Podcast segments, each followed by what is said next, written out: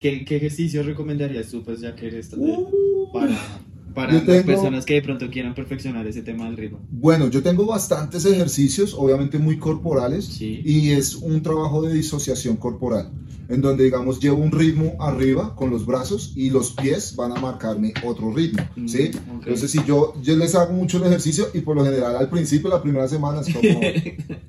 Por Chao. favor, no. sí, es como, por como favor. que el cuerpo va para un lado y, la, y es como, no, pero y se frustran. Sí. Pero yo les digo, mi idea es frustrarlos. O sea, porque que en esa ahí frustración, bien mal exacto. para decir, no, Claro. ¿Y sabes por qué lo hago? Porque es que siento que tenemos que exigirle al bailarín también. Como, ven, si vas a bailar, en verdad, si amas lo que haces, tienes que estar dispuesto a todo. Entonces, en esa frustración, Ujú. lo que hago es probarlos a ellos como bailarines. Que ellos digan, ah, ok, sí, eso es lo que quiero hacer, voy a meterle duro al ejercicio. Ayer estaba viendo un podcast de Kinjas Mm, y uno de los integrantes, eh, bueno, tienen diferentes capítulos, decía una frase de, respecto a eso del trabajo. Decía Sí. como, no bailes solo por bailar o por divertirte. Este es tu trabajo y tú trabajas de 5, bueno, yo trabajo de, de Sí. 9 a 5, de 9 a sí, 5. sí. Y le decía, le decía como, entonces, si es tu trabajo, trabaja de 9 a 5 y si puedes más, hazlo más. Ajá, exacto. Y eso lo haces tú cuando, digamos, en verdad sientes que tienes una dificultad. Entonces a mí me gusta colocar mucho ejercicio así, porque si yo le, le doy, ok, listo, entonces me vas a marcar arriba los brazos a este ritmo y los pies en otro ritmo. Pero ¿y no te pasa que se frustran y no lo hacen más? O sea, como no, no me ha pasado, ¿sabes? ¿no? No, no me ha pasado, porque, porque digamos, en esa frustración no busco destruirlos, sino busco motivarlos. Para que lo logren. para que logren. Entonces les digo, vean, estos ejercicios que les voy a dar son muy difíciles, van a estar muy jodidos, pero la idea es desbloquearlos. Confíen en, en los ejercicios para que su cuerpo logre desbloquear códigos que hasta ahora no tienen. Y ahora, esos códigos que ustedes desbloqueen en danza les van a servir en sus vidas. Buena pedagogía. ¿Sí? Porque ellos, ok, logré resolver este problema. Estoy muy seguro que se va a tomar su tiempo para un problema de su vida. Claro. Si se tomó el tiempo para esto, para entender el cuerpo, para entender la música, para entender la métrica, yo creo que un problema en su vida va a ser, lo pongo así más fácil, pese a la dificultad que sea, que porque nos- se va a tomar su tiempo. Nosotros las personas en general, cuando desbloqueamos, digamos, un problema, Mm, conseguimos confianza. Exactamente. Entonces, el problema, y, y es algo que he visto durante mucho, que el problema de movimiento de muchas personas es la falta de confianza y seguridad del movimiento. El ejercicio que les doy es para eso. Men, te vas a sentir como un jopo, porque les pasa como que se sienten súper amotros y les ha pasado a bailarines profesionales. Y que si Yo- uno, se siente uno como chistoso. Sí, se sienten chistosos, payaso ahí, pero yo qué estoy haciendo. Ajá, entonces yo les digo, listo, ¿qué sentiste? No, la verdad me sentí mal, me siento amotra, amotro, ese es el ideal. Sí. Porque si tú no aprendes de tu error, A eso quiero llevarte, más bien. A que te ajá, entonces así. eso es a lo que le digo, a mí no me gusta, no quiero que el ejercicio, el ejercicio te haga sentir cómoda o cómodo, quiero que te, te haga sentir incómoda e incómodo. Pero es importante, importantísimo aclarar que ese es el sentido. Sí, exacto. Si no hay... Sí, no, porque no falta la persona que llega, ah, no pudieron marranos. Como, ustedes, ustedes dicen ser bailarines o sea, y son prepotentes en Sí, ese punto, claro. entonces obviamente la persona va a decir, no, pues a la mierda, yo no voy a hacer esto porque, pues este huevón, ¿quién es? ¿Sí? A que tú les des el ejercicio y los sigas motivando a través de ese Me ejercicio. pasó, me pasó, ¿Sí? te lo digo por experiencia ¿Sí? propia, sí. Sí, Te lo juro. Es como, bueno, y pero ustedes no dicen ser bailarines y cómo no hacen esto. Y queda uno así como, Exacto. Y, Y es, es- y es feo. sí, es muy... Es feo porque- porque- Es algo que te desmotiva, como que te rompe Ujú. todo No, lo y que depende, tienes de depende. Porque digamos, me lo dicen a mí, yo me rompo el trasero para callarle la boca a la persona. Y lo Ya. viví mucho en básquetbol y creo que eso fue también un error. Digo que fue un error, pero le sirvió a muchas personas en mis primeros procesos de formación. Sí. Porque a mí me formaron a los madrazos en básquet, man. Así, es como, eh, va a entrar a tirarse el equipo, hermano. Para eso lo meto, no vaya a la banca. Y que todo el tiempo el entrenador te mire como, vea, estamos perdiendo por su culpa. Entonces uno es como, uy, maldita sea". Pero en mi mente era como, tengo que entrenarme más. Ya. O sea, en mi cabeza es como, quiero callar a este huevón, como no quiero que me siga jodiendo la vida, voy a entrenarme tres veces más. Entonces yo llegaba del entrenamiento 8 o 9 de la noche, cogía el balón y me iba y mi papá, ah, pero ¿por qué vas a salir a esta hora? Yo, no importaba un 3, iba desde las 9 hasta la 1, 2 de la mañana y volvía al otro día al colegio, 6 y media, entraba, entonces me levantaba a las 5 y otra vez el proceso. ¿Pero crees que lo hacías por ti o porque realmente querías que ese profesor te dijera como... Que no, en el, en el momento lo quería, quería mejorar. O sea, quería que en verdad llegara a un punto en donde pudiera hacer las cosas tan bien que este man no tuviera que joderme la vida. Ya. Entonces entendí que la única forma en que esta persona no me molestara más era haciendo las cosas bien. Entonces yo empecé como aguatero en el equipo. Después empecé a jugar de vez en cuando, o sea, de banca. Sí. Y después la titular. Y llegué a la titular y de ahí no me bajaba ya nadie. Precisamente porque, y, y incluso cuando llegué a la titular, el entrenador ya no me jodía. Era como, José, ya sabes qué hacer.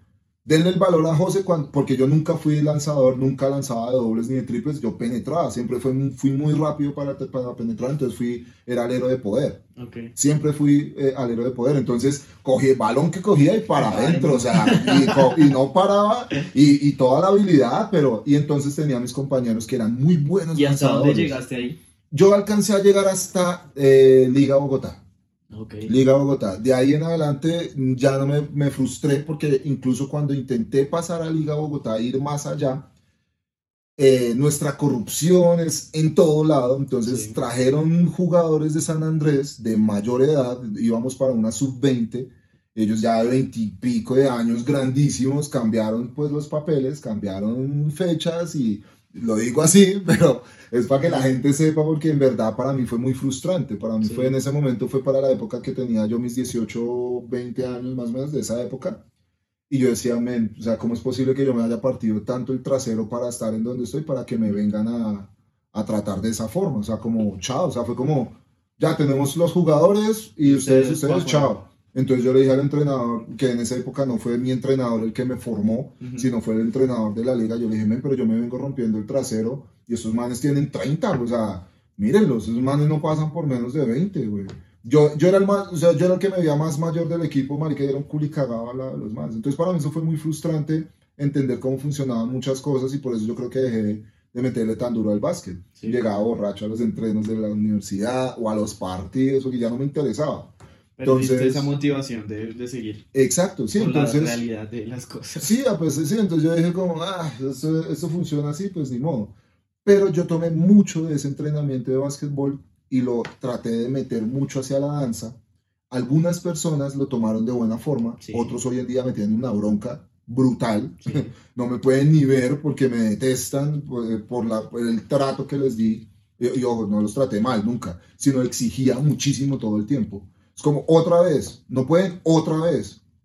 Y entonces ellos firmaban unos contratos cuando entraban a Soul y el contrato era muy básico, era como saludar al director, buenas tardes, buenas noches a todos sus compañeros, cumplir con el horario, eh, respetar las decisiones. y eso también y lo sacaste del básquet, lo del tema del contrato. Sí, ¿o dónde sí, eso lo saqué del básquetbol y yo tenía mi contrato firmado con mi entrenador también. Ya. Y era un contrato que me parecía muy, muy, sea, como muy formativo, ¿sabes? Muy pedagógico porque era literalmente llegar bien vestido a los entrenamientos, llegar temprano, llegar con tus implementos, saludar a tus compañeros, saludar a los entrenadores o a las sin personas. el contrato que... Eh, la- ya, pues obviamente es, eh, en danza, sin cumplían, yo les entregaba el contrato. A más de uno les dije, no, chao. Y en básquet. ¿cómo En básquet sí era como tres strikes. Por eso yo, que, yo al. Entonces yo por eso cogí mi tercer, yo cogí esa regla de tres para todo. Ya. Entonces, tres strikes, chao. Ah, llegaste tarde, no llegaste con el uniforme bien organizado, llegaste tarde al, al- al partido sin tu, sin tu traje de corbata, no, chao. O sea, primera, tercera, chao. Y chao. Y chao. Entonces, como que eso lo tomé mucho Y te funcionaba. y me funcionaba. En el, al principio me funcionaba, pero es que mira, las personas que hoy en día, y va a sonar feo lo que voy a decir, o pues depende cómo lo tomen, pero las personas que hoy en día tienen nombre, son reconocidos en danza, se sometieron a ese contrato. Ok. Están en donde están por ese contrato. Así lo, lo digo libremente y si no, pues me hablan, me buscan y hablamos. Pero, pero en el momento en que en verdad ellos se comprometieron, dijeron, sí, voy a meterle duro, así sea por callarme, así sea por buscar decirme ya no me joda más, Sí. están en donde están. Pero Las que personas que no, yo, yo pienso que siempre debe haber un filtro. O sea, mm, digamos, si tú entras a una empresa, tú no vas a ser socio de la empresa el primer día. exacto. Tienes que pasar por un proceso de años Ujú. donde vas a crear tu carrera, donde te vas a tener que, bueno, someter a ciertas condiciones que te van a colocar Exacto. y que hay que entender y que, bueno, eso también va a sonar baila, No, sí, no, dale, dale. Sí, es que, pero, mm, pero es necesario, porque es que no todo el mundo logra lo que, lo que se debe hacer porque hay que sacrificar ciertas cosas. Exacto. Entonces, digamos, ese, era- ese era mi objetivo en el momento en que yo, ese es mi objetivo cuando les pongo los ejercicios. de coordinación y demás. Son duros, pero cuando los desarrollan yo digo como, ay, tengo que hacer unos más difíciles porque no quiero que... Sí, o sea, como que yo veo que ya los hacen bien. Pero mi objetivo también al exigirle a las personas era de decirles, men, si tú quieres vivir de esto, estás en un país en donde el arte es lo más menospreciado, donde si tú dices que voy a estudiar artes, eres el vago, el marihuanero de tu familia, en donde la gente piensa que vas a vivir de la miseria y de, bailar en semáforos, respetando a las personas que lo hacen por X o Y necesidad, ¿sí? El que el arte no tiene el mismo presupuesto, no, no tiene el mismo, digamos, como el mismo valor que pronto el fútbol o cualquier otra cosa. Entonces, industria del entretenimiento. Eh, exacto, entonces, si en verdad deseas esto, si en verdad quieres llegar lejos, men, hay unas reglas, hay un camino para el cual vas a, vas a llegar a donde tienes que llegar. Qué cagada que tu camino empezara conmigo. Esa fue tu cagada. Quisiste entrar a Soul, este es tu camino. Pero hoy en día esas personas que están en donde están son mis colegas. Yo ya no les llamo alumnos, no digo, vea, mi exalumno o alumno, no, vea, mira, él es un compañero mío, él es amigo mío, él es colega mío y los he recomendado a muchos trabajos, a muchos procesos porque sé las capacidades que tienen. Que tienen. Exacto. Entonces, sé que han, han, sido personas que han viajado a competir, han dejado el nombre de Colombia en alto, que representan todo el tiempo, tienen sus propios procesos, crearon sus propios colectivos y les enseñan no bajo mi metodología, pero sí bajo los parámetros de mi metodología. El conocimiento, ¿sí? la buena danza, el, entender lo que están haciendo, el esforzarse, el meterle duro. Porque no estamos en donde estamos solo por hablar, vernos bien y parchar y bailar de vez en cuando. Estamos donde estamos porque hemos sido disciplinados en lo que sí, claro. Pero cuando inicias Solvit, ¿creías en esa idea o simplemente fue algo que se fue mostrando? No, siempre. Siempre, quisiste como marcar con tu semilla a las personas para que ese cripto se siguiera Exacto. Sí, lo que pasa es que yo, yo tuve también mis experiencias de lo que se llama chouchal. Sí. Yo digo chouchal, pero es chouchal y yo tuve mis experiencias. Pero ¿quién determina el término? ¿Ah? ¿Quién determina? Sí, ah, porque es que alguien hace... Nosotros mismos ponemos unas como vainas ahí de que no, que no es el chochal, que es el chochal, que no sé qué. Sí, exacto. Pero digamos, para mí, para mí, obviamente bajo mi concepto y mi terminología, porque para alguien ir a una batalla puede ser chochal. Sí. Sí, o sea, sí, ya para alguien estar todo el tiempo en batallas puede ser chochal. Pero para, exacto, no, estoy más todo chochal, ¿por qué? Porque se la pagan baros y ¿qué? ¿Cómo? Pero es un aspecto comercial. Bueno, eso son cosas que la gente piensa que, la cultura es. Que el mismo gremio lo ha creado para determinar ciertas cosas. Exacto, y para separar también, ¿no? Sí. A la final todos estamos dentro de lo mismo que es danza, pero tenemos diferentes campos. Obviamente, este, esta terminología te la doy ahorita. Antes no, antes era súper radical con, con términos. Okay. ahorita es donde me siento muy libre de decirme, haz lo que quieras, pero hazlo bien, ¿sí? Antes era como, no, esa mierda, no, así como, eso no va, aquí no va. ¿sí? ¿Y pero, pero por qué cambió ahora? Ya no lo eh, por evolución de, de, de, aprendizajes, de cosas, de vivencias, como de haber visto, digamos, los procesos en otros países con otros bailarines, como que me he dado cuenta de que no puedo ser radical a algo que es tan libre dentro de mi cultura hip hop no puedo ser radical dentro de hip hop cuando hip hop siempre es una evolución del mismo término de, de, de, hip hop.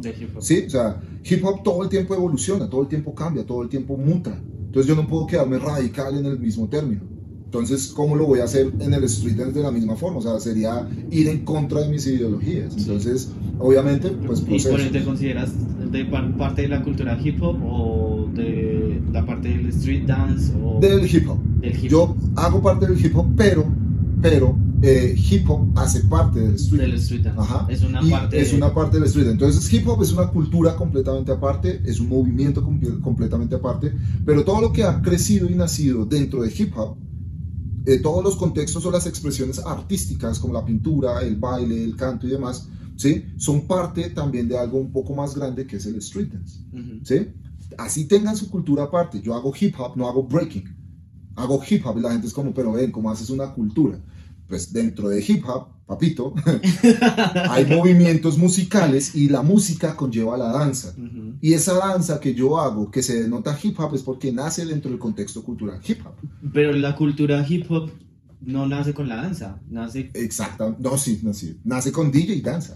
Pero primero fue el DJ. Primero DJ, sí, obviamente, primero fue el DJ, pero al, el DJ, digamos como que la conexión o la, la, idea del DJ era hacer bailar a la gente. Independientemente. ¿Qué te parece más grande, la cultura hip hop o lo que abarca el street dance? Uf, buena pregunta, pero para mí la cultura hip hop. ¿Cierto? Sí. Yo pienso lo Es mismo. que, ¿sabes por qué? Porque es que de cuando se crea hip hop, se le da sentido a todo el street dance. Antes locking, popping, todo eran individuales, eran muy separados. Sí, eran como Popping, cada uno por su exacto, lado. todos por su, walking, voguing, todos por su lado. Y cuando hip hop nace, siento que todo el mundo dice, ok, todos tenemos la misma ideología, solo que son generaciones, músicas y ambientes diferentes, pero es la misma ideología, que es despertar colectivamente, Ujú. saber cuál es el problema en nuestra comunidad y trabajar en pro de nuestra comunidad. Eso es hip hop. Entonces, cuando nace el término de hip hop, todo el mundo dice, no, eso es aparte, no, men, mira el, el, el, digamos, lo filosófico de- del asunto, mira lo trascendental, de, no, no mires el, el- la pose y la gorra y el, y el ritmo, la métrica del rap, no, sino que mira el trasfondo de lo que hay adentro. Entonces, cuando ya me doy cuenta del trasfondo, digo, ok, Locking hacía lo mismo en su época con funk, Poppin hacía lo mismo en su época con, con G-Funk. Sí, Walking, el- walking. bueno, el walking tiene su Ujú. trasfondo bastante Sí, obvio. como el, no sé, como el tema de la protesta de, de salir, de, de poder tener la liberación y todo ese Y, de- tema. y de- y digamos como de, de sentirse libres en su expresión. Pero toda esa, para que llegara hip hop, tuvimos que vivir todo esto. Ujú. Desde el popping, de los, en los guetos, la protesta en los guetos, en locking, con funk, la protesta de la lucha de las, de las etnias, eh, de, de- de la aceptación de lo que es Black Lives en ese momento, Black Lives Matter, pero en ese, en ese momento era el Black and I'm Proud, ¿sí? como el que se aceptara socialmente que éramos personas, porque en esa época no se consideraban a los negros y a los afros como personas, sino como objetos, entes, esclavos y demás. Y esa lucha a través del funk va llegando después hacia el walking con disco, donde la gente tiene, digamos, la necesidad de expresarse libremente y, de- y que la gente los acepte como, como lo que son. ¿sí? Lo mismo en voguing, y esa, ese- el voguing, esa necesidad de, de sentirse, ¿no? Como divas y mujeres y hombres también en el proceso, esa expresión libre viene de un proceso muy largo, no es solo en el momento de los 70s o 60s, 80s, no, viene desde un proceso muy largo. Sí, claro. Y que cuando nace hip hop como cultura, le da una, un significante a todos, como que todos dicen como, uy, men, o sea, independientemente, yo ayude a que se consolidara hip hop, pero también somos parte de eso, así seamos boggers o así hagamos wacking, ¿sí? ¿Por qué? Porque nuestra lucha es la misma. Sí, necesitaban algún término o algo que, que como que uniera todos estos, estos, estos cuentos. Y vamos que, eh, bueno, yo ahorita estoy entrenando con Lucy y me doy cuenta que, pues, bueno, no sé si las personas conozcan el tema de que pues, el locking también tenía su lado de protesta. que sí, ¿qué? O sea, O sea, es que- es que- la gente lo ve locking fiesta, Y- alegría, y todos allá compartiendo, Soul Train, No, la man. fama y todo eso. Pero, digamos, si uno llega a como a los creadores y a las Ujú. entrevistas de ellos, pues ellos dicen como aquí nos discriminaban y nosotros Ujú. pues queríamos salir y decir y nos colocaban, bueno, que lo relacionaban también con eh, temas de las panteras negras y todos esos temas así súper, súper pesados. Y es que, y es que eso, es- eso es algo que la gente no entiende, man. O sea, la gente, yo siento que muchos entran a bailar y muy pocos logran entender el- lo que es el sentir de- del- del baile en sí. Digamos, eh, popping, que nace en unos contextos fuertes del gueto, del barrio, en donde a ti te respetaban por bailar. Y eso. Y eso.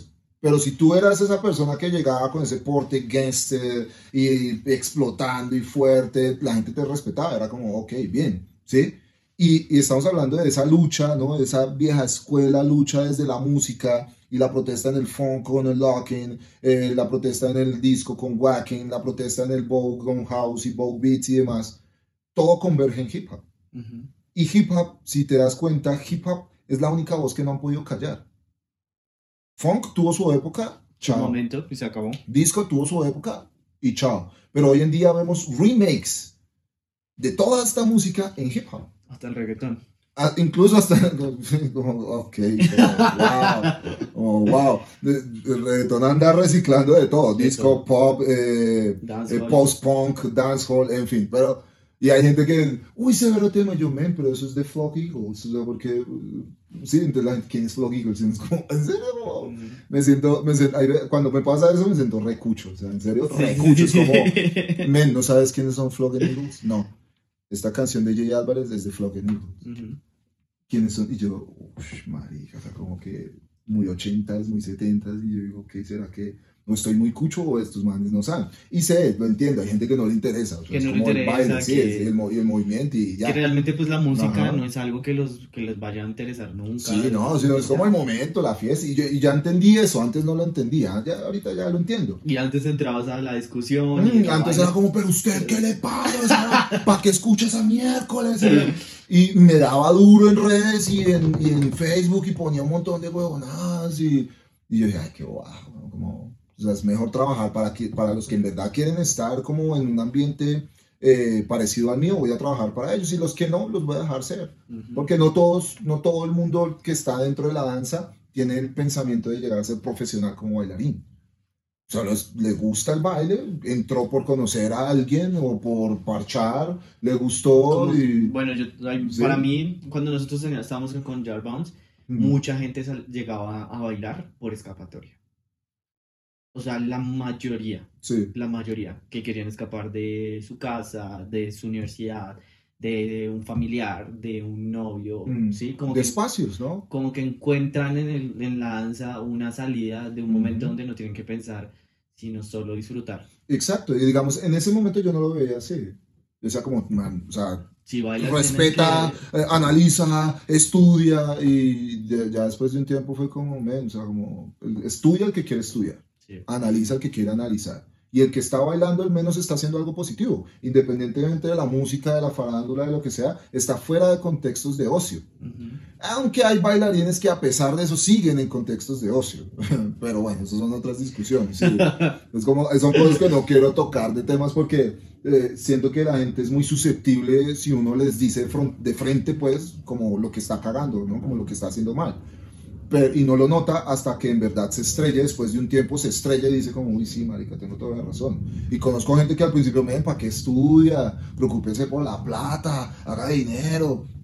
Hoy en día es como, no, marica, tenemos que estudiar, tenemos que meterle duro, chinos, cambiemos, ¿sí? Entonces, si ellos cambian su forma de pensar, yo también la puedo cambiar. Entonces, yo ahorita no estoy tan enfocado en atacar a la gente, sino en eso. Ya entiendo que hay gente que escapa.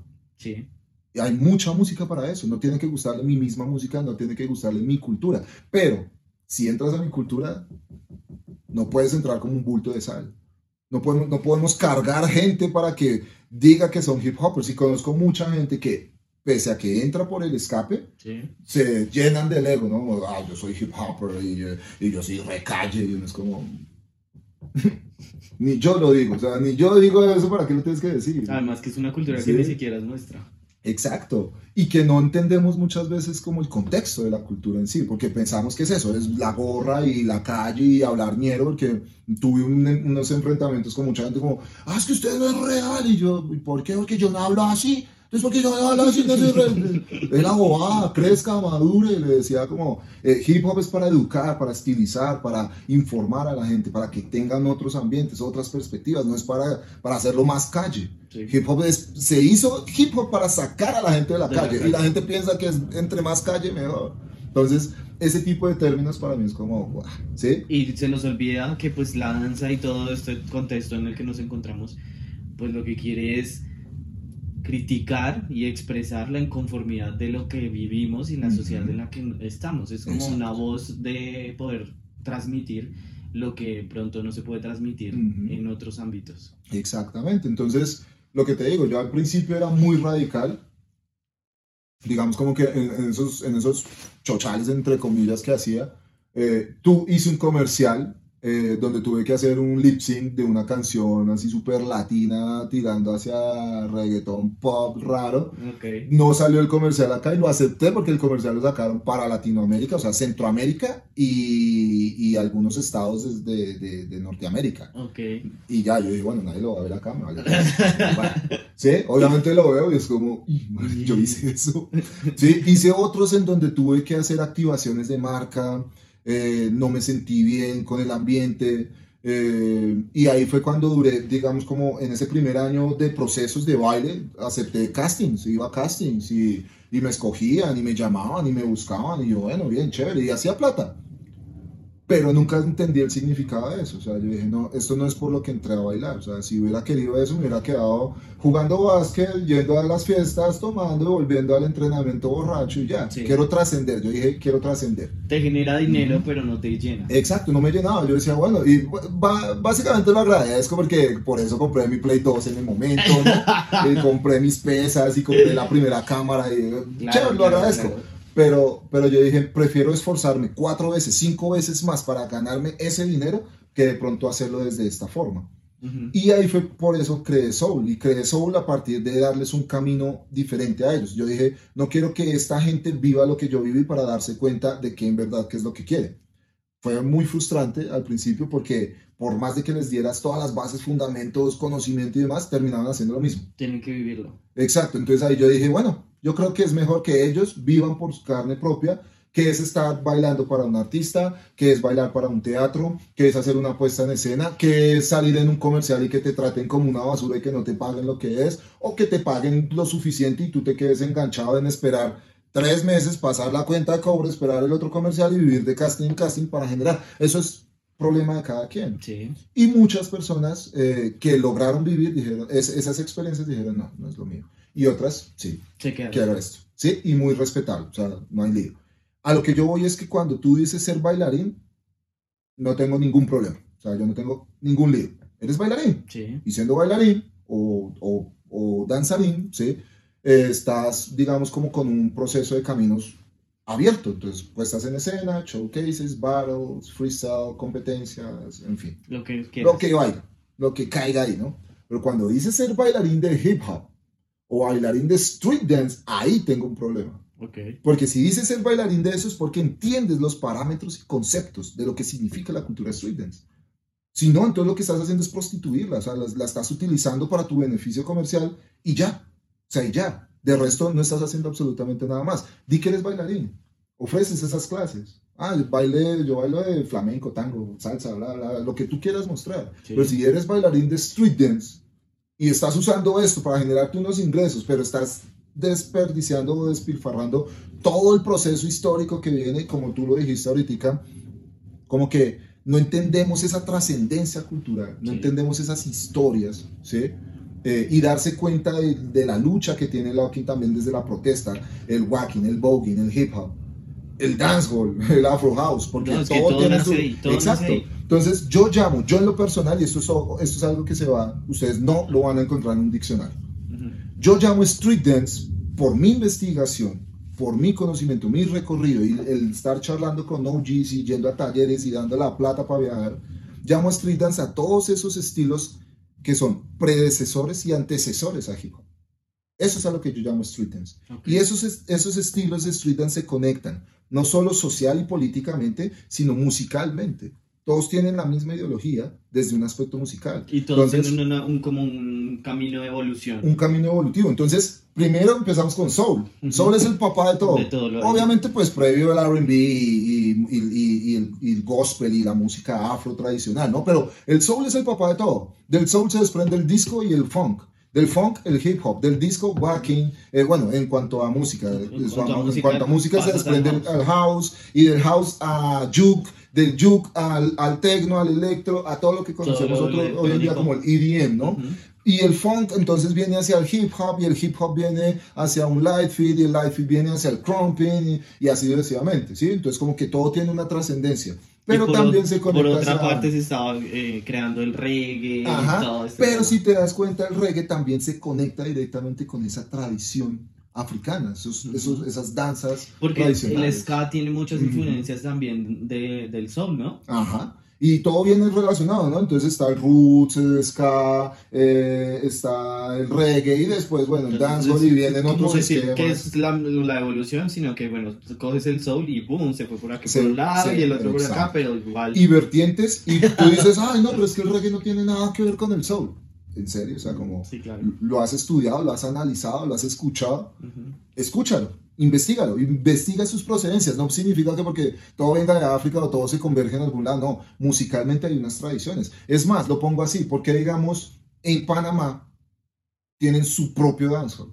En San Andrés tienen su propio dancehall. Y no lo llaman dancehall, lo llaman de otra forma. Pero musicalmente es igual. Y no tiene nada que ver con Jamaica. Es porque en un punto todo converge.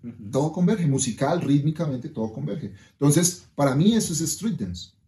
Eso es todos los predecesores y antecesores de lo que es hip hop. Eso es street dance. Musical, social y políticamente hablando. No solo el baile, ¿sí? no, solo, no, solo, el movimiento. Y por eso yo separo street dance de urban dance o danza urbana. Porque en danza urbana yo puedo meter todo, hasta hip hop también, puedo meter todo. Desde un aspecto comercial o desde un aspecto no comercial. Lo puedo meter todo ahí.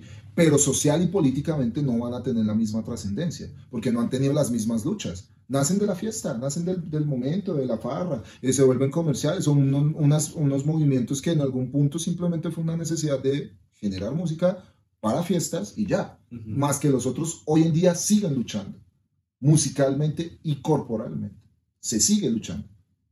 ¿Sí? Entonces, muchas personas que entran a, a, la cultura no lo entienden desde ese punto de vista y eso sí lo ataco. Eso sí, cuando tú dices, ah, no, yo, soy, yo, yo hago street dance, o incluso me dicen, oye, los de salsa, oye, eh, yo hago salsa, tú haces urbano, deberíamos fusionar, no, papi, la salsa es urbana también, es como, como, ¿en dónde estás parado? Sí, o sea, y, lo he escuchado durante años y entonces la gente queda como... Bien, regresamos después de una pausita pequeñita con un contratiempo en el celular. la alarma. Que Pero bien, estamos hablando de la cultura, de la cultura hip hop y el street y pues qué tan grande y sus características y algunas cosas. Eh, me estabas comentando que como que entrabas a, tirarle a ciertas personas que decían que eran bailarines de urbano o bueno, de street dance, de street dance. Entonces, eh, quería preguntarte, ok, ese, tú llevas este, este concepto, ¿sí? Y digamos que para mí, desde mi opinión, es muy acertado, pero siento que de pronto no hay los canales suficientes para que las personas que quieran entrar en el tema del baile lo conozcan. Porque es que, ¿Cómo así canales? ¿Cómo así? Digamos, tú entras a una academia, un estudio, donde mm. supuestamente son como los lugares donde te van a, enseñar y te van a explicar todos estos temas y estas cosas no se tocan. Bueno, aquí es donde va a entrar en conflicto. Porque esa, es la estamos, estamos hablando de, de, de, la mayoría, ¿no? O sea, yo sé que de pronto hay las personas que, las, que lo hacen, ¿sí? Mm. Pero desde mi punto de vista, y es mi opinión, eh, con las personas que he hablado, pues no han tenido como tal ese acercamiento a entender estos conceptos así de forma tan clara. Sí, o sea, ahí sí tienes toda la razón y, y esa es, esa es mi, mi, mi, pelea. O sea, yo no peleo con las personas nuevas, peleo con los antiguos, los que llevan procesos de años eh, donde toman la, la, academia como si fuera una especie de ganadería, como como que entra el ganado, pagan por, por sus clases y no son capaces de enseñarle absolutamente nada. Entonces, mi concepto es que si yo enseño el 200% de lo que sé, las personas van a entender el 200% y van a recibir ese 200%. En cinco años, nuestra cultura va a estar más grande, más sólida, más fuerte, en todo. Conocimiento, battles, coreos, freestyle, de todo. Porque tenemos como todo un conocimiento muy amplio en ello. Pero si yo enseño el 100, muy probable van a aprender el 80, muy probable van a compartir el 50, en 5 años no vamos a tener absolutamente nada, así que lo que estamos haciendo ahorita en este momento, muy probablemente en 5, 3, 4 años se va a perder. Tendríamos que volver a retomar y volver a empezar. Entonces, es el problema tanto de las personas que entran a la academia como el director de la academia. ¿Sí? ¿Por qué? Porque la persona que entra a la academia, si entra buscando solo cómo moverse, pues el director tiene que sustentar el espacio. ¿Y cómo lo sustenta? Pues dándole al cliente lo que necesita. Ah, mira, es que yo quiero es como moverme. Mira, tenemos clases de fundamentos, de técnico, ¿quieres moverme? Ok, sí, bueno, tenemos estas clases. Y pasa muchas veces que las clases técnicas fundamentadas no tienen la misma cantidad de gente que las clases donde están el short y el baile y demás.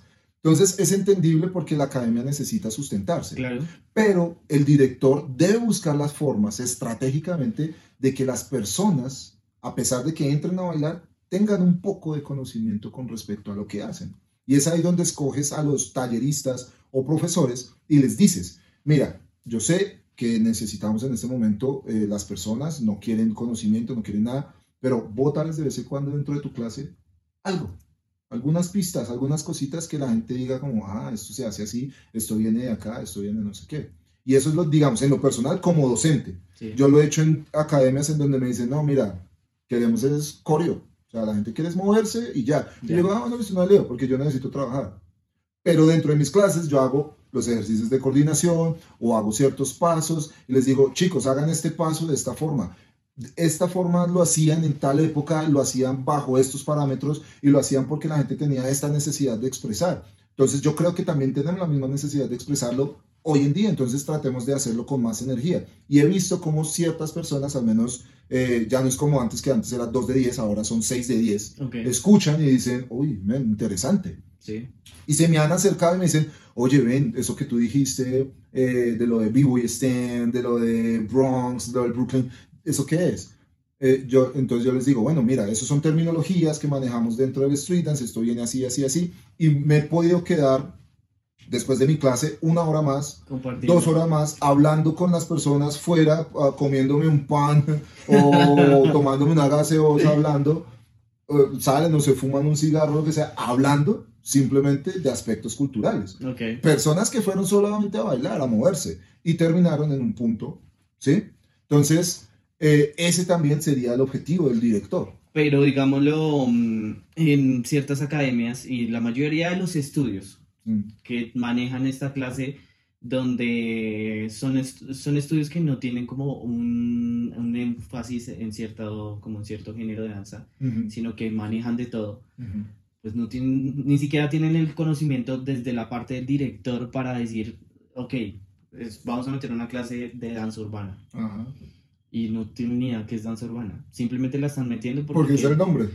Sí, tal cual. Y porque vieron que, no sé, en Facebook los niños están haciendo todas estas coreografías y necesitamos generar más ingresos, entonces metemos una clase de urbano donde vamos a hacer coreografía para que nos lleguen más personas. Exactamente. Entonces ahí, ¿cómo crees tú que se puede lograr que la gente entienda este tipo de cosas? Bueno, lo que pasa es que incluso yo creo que también por eso eh, terminé solo. Yo no seguí con el proceso de Soul. No porque... era una de las preguntas, pero bueno, sí, vamos pero, voy para allá, voy para allá, voy para allá. Pero porque es que tiene mucho que ver. Listo. Yo terminé Soul no por aspectos económicos, no por cuestiones de problemas ni nada. Y lo que se creyó, eh, o, que, sí. o lo que se rumoró y que me, pues, yo lo alcancé a escuchar era que era por temas económicos. Nah, jamás, no. No, no lo digo por sobrado, no, no, no. Soul, Soul a pesar de que no me diera ni el dinero pues para sustentarme como individuo, a mí me sustentan las otras, los otros trabajos, las universidades, ser jurado de eventos. Pero se sustentaba, digamos, como un punto de equilibrio, donde sí, cubría sus Exacto, a mí lo que me interesaba de Soul era que la gente que pagara mantuviera el espacio. Ya, no me interesaba nada más. E incluso di becas di muchas oportunidades a José, es que este mes no tengo plata, en verdad, no tengo un, peso, me da pena contigo, no puedo continuar. Y les decía, men, no me interesa en este momento. Tú tienes un proceso, no lo cortes. Hagamos una cosa. Sigue este mes, sigue trabajando, sigue metiéndole duro este mes. Si el próximo mes ves que no estás eh, como en condiciones de pagar, entonces miremos cómo hacemos algo. No sé, administrame el espacio, ayúdame con el aseo, eh, ayúdame con las redes, todo bien, y con eso eh, sustentas el pago. ¿Crees que si se regalan las cosas eh, puede traer cosas eh, como una repercusión negativa? En mi caso sí. Es mejor. a mí, a mí me, fue, me fue un poquito mal con ese tema. Es mejor que cueste. Es mejor que la gente entienda el significado de, de la inversión. Hace mucho hablé con uno de mis maestros en México que se llama Juno Medwan y él tiene un concepto que dice como, así como tú lo inviertes, así vas a recibir. Si tú no inviertes en tu proceso, pues ¿qué esperas recibir de, tu proceso? O sea, no vas a recibir absolutamente nada. Pero si tú eres una persona consciente de lo que invertiste, no solo el tiempo, sino económicamente, ok, fui a talleres, fui a viajes, metí esto a competencias, a eventos, con paciencia eso se va a repercutir, eso va a, traerte a ti ese, esos beneficios, ¿sí? Entonces para mí fue algo que sonó muchísimo y yo dije, sí, es importante que la gente en verdad entienda el concepto de lo que es sacar de su bolsillo para ganar algo, ¿sí? Y obtener algo y que en verdad sientan que ese sacrificio vale la pena. Pero cuando tú les das la posibilidad, se relajan. Dicen, ah, José, es todo bien. Y me cogían de parche, literalmente me cogían de parche. Entonces, más de una persona decía, Marica, entre, entre a Soul, que, que todo bien. Sí. Ah, Marica, pero yo no tengo plata. Marica, dígale que usted, así, y tal cual, y eso me enteré de personas externas. Sí. Eh, marica, dígale que usted está re mal económicamente, que tiene problemas en su casa, pero que usted le quiere meter re duro, que usted es disciplinado, y el man, Marica le va a copiar. Tal cual me decían el mismo discurso, ¿sí? Obviamente yo aprendo a leer a, la- a las personas y aprendí a leer a las personas gracias al diseño gráfico, porque vi una clase llamada eh, semiótica eh, y, y semiología, en donde te enseñan a leer corporalmente a las personas, el significado y el significante de las cosas y demás. Sí. Entonces me di cuenta y me, y me di cuenta que muchas personas tenían el mismo discurso y que todas estaban bajo el mismo concepto, como, ay no, digámosle a este man, no sé qué. Entonces yo simplemente los dejaba porque quería ver cómo, hasta dónde podían llegar ellos como personas, hasta dónde estaban dispuestos a seguir con esta vaina lastimera y no afrontar la necesidad que es la que estaba pasando la academia. Y muchas veces les decía, el espacio se mantiene por ustedes. Ustedes a mí no me dan de comer. Todo lo que llega de la, de la academia, lo que ustedes pagan, es para la academia. Y que no debería ser así. Sí, no debería ser así, obvio. Pero entonces mi objetivo cuando monté, cuando conseguí el espacio, nunca fue ganar dinero. Fue generar procesos, o sea, formar personas, formar bailarines. Entonces, ¿por qué se acabó Soul? Soul se acabó porque la misma gente de las últimas generaciones dentro de Soul, no estoy generalizando, pero sí la gran mayoría de personas estaban simplemente por el nombre de la academia Por lo que representaba, por lo que representaba Soul. Ah, ¿Estás estudiando en Soul? Venid a las clases. Ok. Ah, ¿es- ¿estás estudiando en Soul? Sí. Venga, métase más bien a mi grupo y lo cogían de parche como, venga, enséñenos todo lo que hay ahí, métanos todo lo que hay ahí, sí, como, qué es lo que están viendo allá y un montón de vainas y yo empecé a ver réplicas de mi metodología en un montón de lugares y yo dije como, ¿qué- o sea, qué mierda. Que no está mal, o sea, no está mal, pero una cosa es cuando, en lo personal, yo creo en algo llamado lealtad, honor y tradición todo lo que yo he aprendido y le digo a la gente, yo no les enseño a ustedes nada, les comparto, porque es que yo no lo, yo no lo diseñé, yo lo aprendí. Entonces, como lo aprendí, no puedo decir, les voy a enseñar, porque el solo hecho de decir, se los voy a enseñar es como si fueran de mi autoría. Sí, como- ¿Sí? Como yo lo creé. creación. Exacto, como yo, esto es mío, no, men, les comparto esto, porque yo, men, yo me rompí el trasero para viajar, para ir a Nueva York o, o a Francia y demás, para entender muchísimos conceptos y llegaba a exigirles, chicos, esto se hace así, entiendan esto, vean esta metodología, vean estos pasos, aprendí esto nuevo, ta, ta, ta. Y me di cuenta que las personas estaban yendo a tomarse fotos, a, a decir que estaban en Soul, y muchas personas que decían que estaban en Soul ponían hashtags, ¿no? Trabajando duro, 24-7, amo mi familia y un montón de huevonadas. Y cuando tú los veías trabajando eran los más flojos, los que más decían no puedo más, eh, se emputaban y se iban, no pagaban su mensualidad y demás. Y muchas personas que, eso fue lo que más me dolió, yo creo, Ujú. que muchas personas a las que se les dieron las becas, a las que yo les di la oportunidad de simplemente estar en el espacio para que sigan aprendiendo, el día que entregué Soul no fueron capaces de decirme, venga, le ayudo a pintar. Eso para mí fue demasiado, demasiado como, como triste, ¿sí? Porque yo dije, men, al menos, al menos a- a ser agradecidos. Yo no necesito que sean agradecidos, que pongan en todo el... Yo aprendí a bailar con José Quifeses. Yo hice esto con José Quifeses. A mí no me interesa eso. O sea, yo creo que mi nombre lo creo yo. O sea, y es mi enfoque. Yo he querido eso como trascender por mi trabajo, Sí. no por los demás. Ellos tienen su proceso ahora, tienen que seguir su proceso.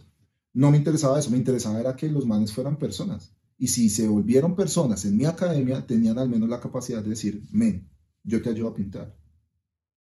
Sí. ¿Qué necesitas? Pero fue, Soul Beat se acaba, chicos, ya la otra semana nos vemos, entrego el espacio en un mes. Bueno, gracias, chao, recogieron sus cosas y chao. chao. Sí, o sea, todos recogieron sus cosas y chao. Y de ese grupo, muy pocas personas se me acercaron y, y me, me manifestaron lo que sentían y me decían como, men, eh, queremos seguir contigo y demás. Y son muy leales, tanto que yo hago procesos de formación y demás, y son los primeros en estar. Mm, Porque así no tenga espacio, llegan. El último semillero que hice el año pasado, al principio del semestre, lo hice en la Javeriana. Tenía casi 50 personas. Porque ellos entienden el proceso. Así estuviera en la calle, llegaron. o sea, llegaron. Pero entonces yo acabé Soul por los principios de las personas, porque ya habían perdido el objetivo, el rumbo. ¿Sí? Mis antiguos bailarines o mis antiguos estudiantes se habían ido, ya tenían su propio proceso, sus propios, eh, digamos, como semilleros y grupos. Pero no creíste que podías retomar ese, ese sentido? No, ¿sabes por qué? Yo, yo en ese momento, aparte de que ya estaba mamado de eso, de ver como en, en esa época, en ese momento, todo, todo estaba muy farándula. Todo, todo, todo el mundo quería sobresalir, todo el mundo quería mostrar, todo el mundo quería hacer algo que no era. Y, y querían usar el nombre de la academia para eso, para eso y para otras cosas. Entonces yo dije, no, no les voy a dar el gusto y en este punto no voy a seguir sustentando porque ya llegó un punto donde tenía 40 chicos y de los 40 pagaban 5 o 6. A la final yo tenía que sacar de mi bolsillo para sustentar el espacio. ¿Sí? Sí. Entonces, por más de que yo les dijera a ellos, chicos, pues paguen su mensualidad, es más, paguen la mitad. Ya, ya había visto que ellos habían perdido todo el valor de lo que significaba Soul Beat. La primera generación, men, o sea, la primera generación hacía lo que sea por pagar su mensualidad. Segunda y tercera generación hacían lo que sea. Pero ¿no crees que de pronto fue error tuyo al haber permitido que las personas entraran? Sí, tal cual. Sí, obviamente. En el momento fue un error mío el haberles dejado o haber creído en su palabra. Y tiempo después fue darme cuenta como, uff, men, qué denso que uno crea en la gente, como que quiera creer en las personas y las personas lo cojan a uno de parche. Y en ese momento fue que tomé la decisión de alejarme por completo del gremio. No volví a aceptar un solo trabajo en academias, ni un solo taller, ni una mm, eh, competencia donde era jurado, absolutamente nada. Me fui de viaje, me desaparecí como dos meses, desaparecido por completo del gremio. Cerré mi Facebook, eliminado por completo, cerré Instagram, eliminado por completo, porque tenía la necesidad de sanarme, ¿no? Como de, de limpiar esas energías y darme cuenta de que no, eh, de que no hay que creer en todo el mundo, men, ¿sí? Y que de ahora en adelante, si alguien quiere tener un proceso conmigo, que lo pague. Que pague. Que lo pague. Sí, o que quieres entrenar conmigo, sí, págalo, men. Ni siquiera es por el dinero, sino porque Exacto. No, y, y- y digamos como que es algo que, que yo he querido enfatizarle mucho a la gente, ¿sabes? Porque me acuerdo una, una exalumna que tuve de la primera generación de Soul, ella pensaba que la plata que ella me daba de, de su mensualidad, con eso yo compraba mis cosas. Pues es obvio, ¿no? Pues debería ser así, pues debería yo comprar mis cosas. Pero entonces si yo llegaba en bicicleta, era un problema para ella. En una bicicleta nueva, era un problema para... Si yo compraba un par de patines, era un problema para esa persona. Si yo compraba X o Y cosa, era un problema. Cuando ella no se estaba dando cuenta que yo les estaba dando la sudadera de los 100 mil pesos, les estaba dando la inscripción, les estaba dando todo. ¿Y por qué no la sacabas? Precisamente porque en un punto tenía la creencia de que iba a cambiar, de que iba a haber algo diferente, una perspectiva diferente. A la final terminó odiándome. ¿Y tú crees que la gente cambia ahora? No, ya no. No, paso. no, no voy a decir la palabra, lo vayan para el carajo, porque es que, es que siento que la- las personas que cambian es porque se dieron cuenta de la mierda que comieron. Tienen que comerla para saber que en verdad qué fue lo que hicieron. Y hay personas que hoy en día ni siquiera se han caído en cuenta de que hicieron mal. Siguen pensando que el malo del paseo fui yo. Pero hay que analizar. Yo cuando he tenido errores los he aceptado. Cuando he hecho unas cagadas, las he aceptado. Yo tengo mi- pasado, mi presente, lo que sea. Y, y sé quién soy. Como persona, sé quién soy. Y busco mejorar cada vez. ¿He cambiado? Yo sí he cambiado. Porque ahorita ya no me guío de las personas, ya no confío en ellas. Busco darles energía a las personas que necesitan esa energía. Estoy pendiente de quienes quieren aprender, pero no ataco a los que no. Antes sí. Ok. Exacto. ¿Sí? Entonces trato de, equilibrar, exacto, trato de equilibrar mucho mis energías, cosa que antes no hacía. Entonces yo siento que en un punto he cambiado en ciertas cosas, me mantengo radical en otras, así. ¿Sí? Pero la gente no cambia, man. No cambia. O sea, yo veo procesos en donde te- me siguen, José, no, es que yo quiero entrenar contigo, pero no tengo un peso. Yo, pues, marica, cuando puedas eh, y tengas cómo pagarme, pues hablamos. Sí, claro. Nos vean, yo- y les digo, incluso ni siquiera les digo cómo pagarme, les digo, mira, pues yo voy a estar haciendo procesos todo el año, entonces si quieres para el próximo proceso, pues, sí, como para no, porque me choca mucho hablar de dinero de la gente. Yo hasta para cobrar un evento es como, eh, oye, ven, eh, eh, consignas o... Pero ¿por Sí, qué? Me da pena, porque es que me da, me da pena que la gente piense que soy una persona interesada en el aspecto monetario, pese a que mi trabajo tenga valor. Pero, Pese, sí, sí, pese a que mi trabajo tenga un valor, siento que hay personas que de pronto, digamos, y lo creo así, digamos, hay gente que está haciendo eventos nuevos y me da pena cobrarles lo que normalmente cobro, porque como es un evento nuevo, sé que no tienen los, los, Pero los, los Mira, yo los me doy cuenta que a mí me ha pasado en ese tema cuando, cuando voy a cobrar, no sé, un video o Mm. cosas así. Eh, y es como entrar en un, en un punto de, bueno, yo cobro esto. Mm. Cuéntame cómo estás de presupuesto. ¿Sí? Entonces, como que la gente entra en, en ese punto de conciencia como, ok, cuesta tanto, Mm. podemos entrar a negociar y, y, pues lo miramos, ¿sí? Lo- Sí. Como que nos entendemos a ver qué pasa. Pero sí es súper, súper importante dar valor. Sí, obvio, obvio. Sino que digamos, em, yo tengo una vuelta y es como, ven, yo tengo mis procesos económicos aparte, literalmente aparte del gremio. Entonces, todo lo que yo pueda ayudar dentro del gremio, voy a tratar de hacerlo. Y Ok. yo no, yo digamos, yo lo pregunto al revés. Eh, José, es que necesitamos que seas jurado, no sé qué, bla, bla, bla. Bueno, ahorita sí lo estoy tratando de hacer porque siento que... ¿Cuánto cobras? Entonces me- me dicen, ¿Cuánto no. me pagas? No, me dicen, ¿cuánto cobras? No, ¿cuál es el presupuesto? Ya. Y, lo, y la pregunta la hago para que la persona sea honesta y me diga. Y he tenido personas honestas. Me dicen, mira, no tengo fondos, no tengo ningún ingreso, te puedo poner un estándar de tanto. Ujú. Y si en el evento me va bien, te completo lo demás. Eso tal vez es una... Eso me ha pasado. Entonces, y espero, y en, en- en un evento que pasó, no voy a decir cuál, ¿sí? esperé que sustentaran eso. ¿sí? Como que, mira, este es el estimado y, y si llega a entrar más, te sustento más. ok. Y no pasó. no pasó. Antes me dieron menos de lo estimado. Entonces yo dije, yo dije como, como, ok, o sea, estás poniendo primero tu necesidad por encima de la mía, sabiendo que yo confié en tu palabra. Cero y última. O sea, aquí ya no hay regla de tres. Aquí es, ya no vuelvo a ningún evento que tú hagas. Sí, claro. Exacto. Y Primer así, strike, y- exacto, y corto. strike. Y corto, claro, porque entonces así me va a coger de parche en las otras dos también, o en las otras que llegue a ver. Entonces ya sabe. Pero ¿no? te dio explicación de lo que pasó. Sí, obvio, obvio, pero entonces, eh, digamos como que la explicación fue como, eh, mira, eh, se, lo- se logró recoger esto, esto es lo que me toca a mí y pues esto Uy, es lo que mala. quedó para ti. Entonces yo podría sacar de lo mío para completarte a ti, Pero no lo pero, pero pues tú me dirás si estamos bien. Yo le dije, sí, estamos bien, Ok. no pasa nada. Mala. Sí, yo le dije, no pasa nada, estamos bien. Mala, porque Es- es, que uno, el, el capitán se hunde con su barco. Claro, ¿y sabes por qué? Porque yo he hecho eventos en donde he perdido plata y se pierde dinero. Entonces, digamos, hice el primer evento que yo hice fue el Aboriginal, donde se trajo a Buda Stretch y a Henry Link. Ujú. Tuve la sociedad con la Academia de Artes Guerrero, pero la Academia de Artes Guerrero me la puso muy dura. Me dice, vamos a invertir en el evento, vamos a ponerte esto, vamos a y, y esto es lo que más me emputó. Vamos a, a poner dentro del presupuesto la iluminación, las luces eran de ellos Ok. y la pusieron dentro del presupuesto. Te ¿no? cobraron por algo Eh, que no. Imagínate. Vamos a poner costaba. sonido. Ellos tienen el sonido. O sea, no tocó alquilar sonido por ningún lado. Ellos tienen su propio sonido. Entonces, el presupuesto fue, digamos, como de 20 millones de pesos. Literalmente recogimos en todo eso, que fue lo más, lo más, digamos, triste en el momento. Yo esperaba que Media Colombia llegara. man. Henry Lake y Buda Stretch de Motop Elite Force. O sea, parches brutales de Nueva York que gracias a ellos comemos hoy en día. Ujú. Llegó, no llegó la cantidad de personas a los talleres que esperaba, no llegó la cantidad de personas que de- en competencia, porque según la gente que, que me contó y varios me decían, no, es que como ellos hacen hip hop, entonces yo hago Vogue, yo creo que no van a entender Vogue Men, son bailarines de Nueva York, Sí.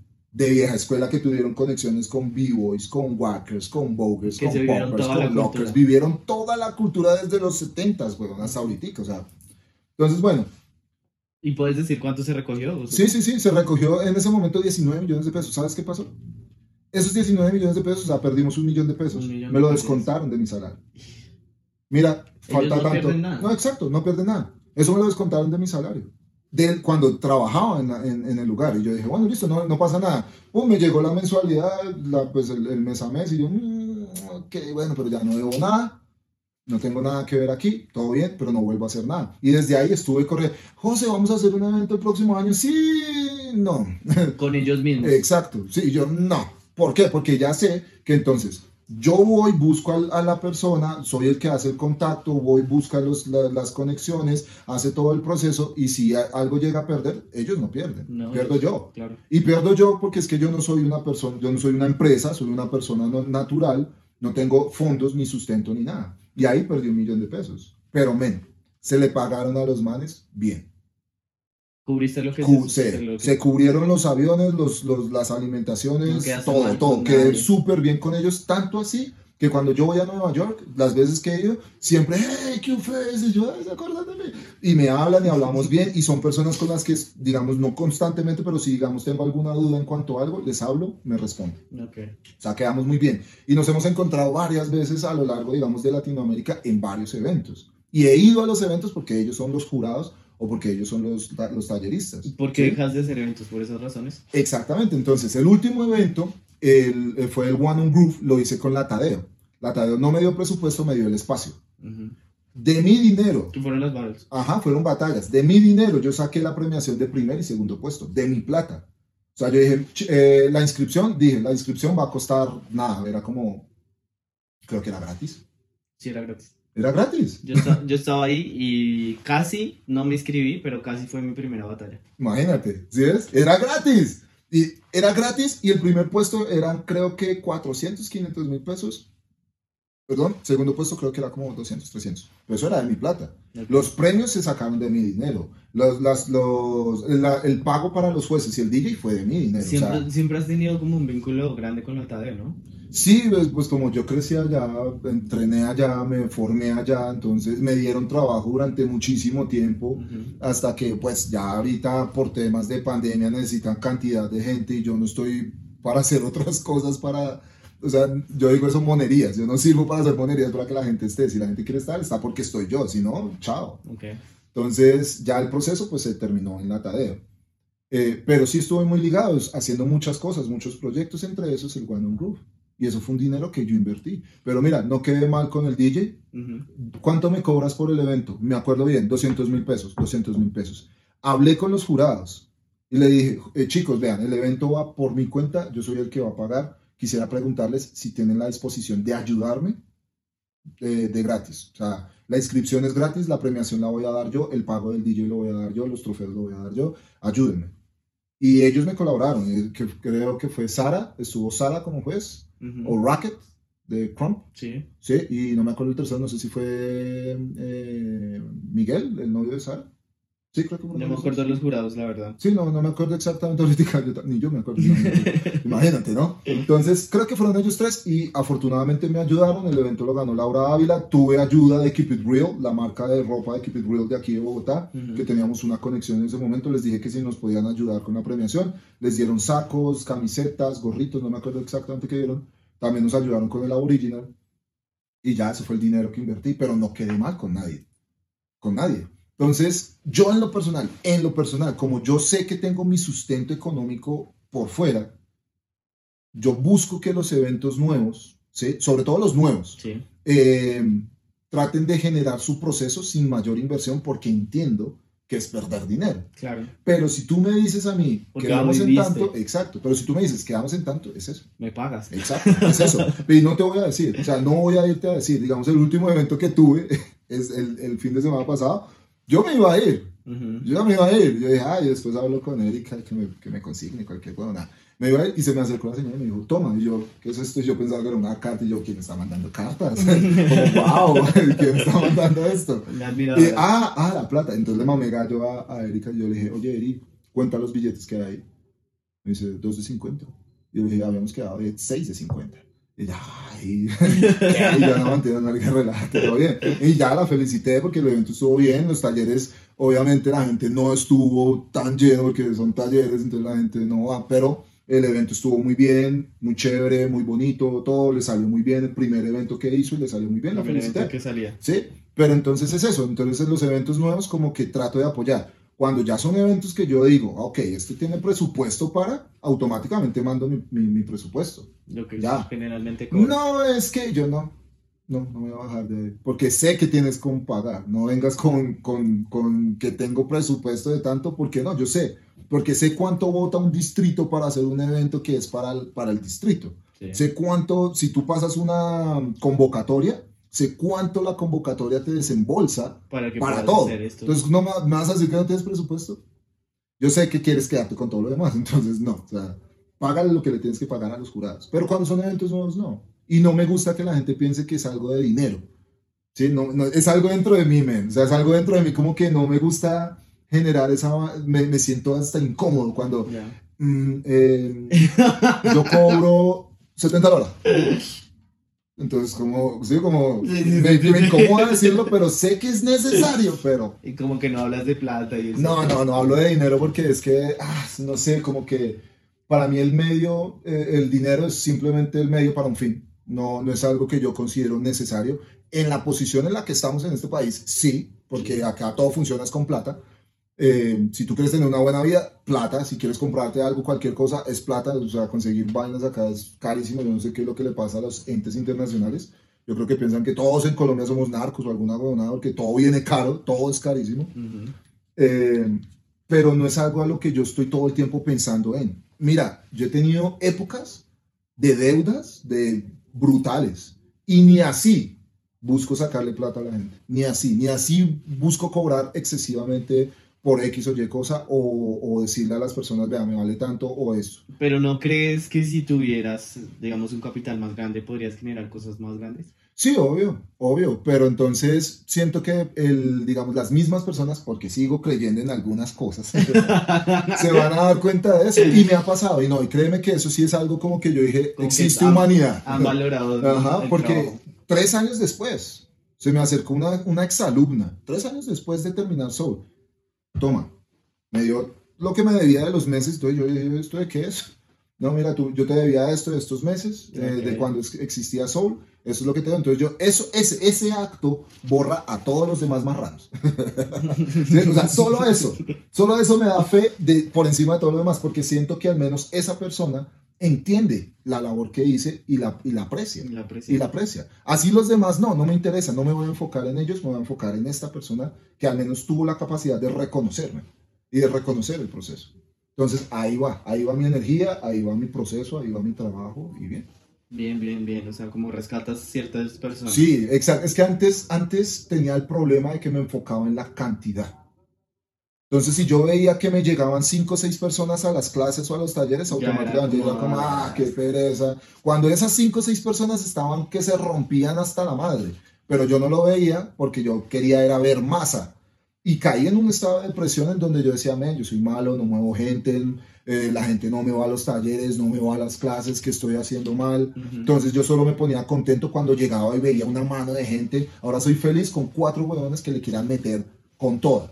Así estén esos cuatro, mi energía van para esos cuatro. Sí. Que la clase para ellos sea una experiencia única y no, ah, como todo aburrido, que solo son cuatro personas. No, o sea, como que, bueno, vamos a meterle, vamos a hacerlo así, ta, ta, ta, ta. Al contrario, Ajá. cuando tienes cuatro personas puedes expresar, comunicarte mejor, Ujú. tener una conexión más fuerte con la persona y llevarla a que hagamos cosas más interesantes Ujú. que cuando tienes 100 personas. Que la energía con 100 personas es, Sí, obviamente es desbordante brutal. porque así no estén haciendo nada, pues son 100 personas. como, Pero wow. cuando cuatro personas te sustentan ese 100, es oro. Ujú. es único.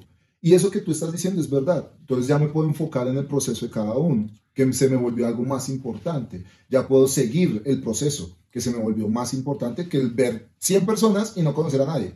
Y no saber ni siquiera sus nombres, simplemente ver la cantidad de gente. ¿Ves? Entonces, obviamente uno va, va cambiando cositas y aprendiendo cosas Va y demás. Exacto, sí, literal, en muchísimos aspectos. Y, y cambia en otros, eh, pero siento que eso, eso lo rescato mucho. O sea, como que yo aprecio que una persona en verdad se tome el tiempo y la disposición para tomar una clase.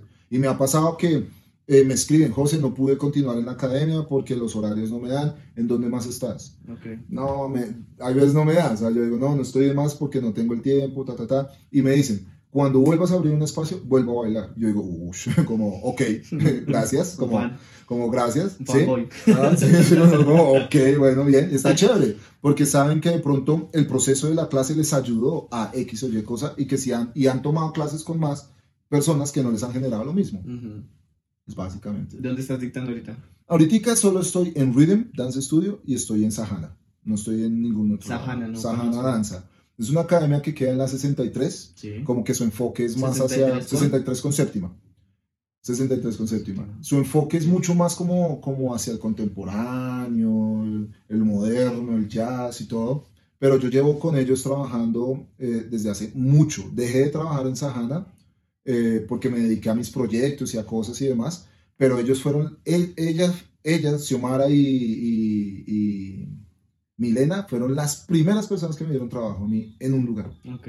Las primeras. Después, bueno, después fue Richie Sánchez y demás, y por eso yo soy muy agradecido. Yo agradezco mucho eh, estos procesos con ellos, precisamente por eso. Porque, ok, yo empecé a dictar clases en, en la Tadeo, y la, la nena pues se dio cuenta, eh, Milena era la profesora de, de Contempo, yo hice un- una puesta en escena en conjunto de urbano con, pues, urbano, urbano con contemporáneo y a ella le gustó mucho mi proceso de, de enseñanza y dijo, ven, necesitamos unas clases en Sajana, vente a dictar. Mira, estamos hablando del 2009, más o menos. Ok. Trabajé como unos cuatro años, cinco años, me alejé y ya llevo en este momento desde el 2018, creo, trabajando con ellos. Yo, yo creo que antes, un poquito antes. ¿Y qué dictas allá? Igual, eh, les dicto a ellos, pues la clase dice hip hop, pero dentro de hip hop yo les enseño. Entonces, lo que me gusta de Sahana es que son cinco, cuatro personas que han estado conmigo tres años. Llevan casi dos años y medio conmigo, o sea, juiciositas. Y he visto su evolución, desde cuando empezaron, que no cogían nada, no tenían ritmo, ahorita que ya pueden desarrollar al menos unos 8 o 16 tiempos por sí solas. Ok. Para mí eso es un avance brutal. Si quieren tomar clase, allá te encuentran. Ajá, entonces, allá estoy en, en- o en Sahana o en Reading. Ajá, esas dos son las únicas y por el tiempo no he podido aceptar más. Me sí me han dicho, pero por tiempo, en verdad, no he podido aceptar más. Vi que ibas a sacar como un semillero. Sí, bueno, ya saqué un semillero, que el semillero ya estaba enfocado en hip hop y house. Sí. Entonces, pues obviamente desde la época del hip house, por eso le coloqué semillero hip house, de entrenamiento y demás, pero era algo muy cortico. Era algo que duró, o fue algo que duró dos semanas. Como un intensivo. Sí, algo así súper fuerte. Eh, pero ahorita quiero es como crear, el, el proyecto que quiero hacer es como una agrupación enfocada al hip hop y al house o al street dance en general, Sí. pero hacia las batallas.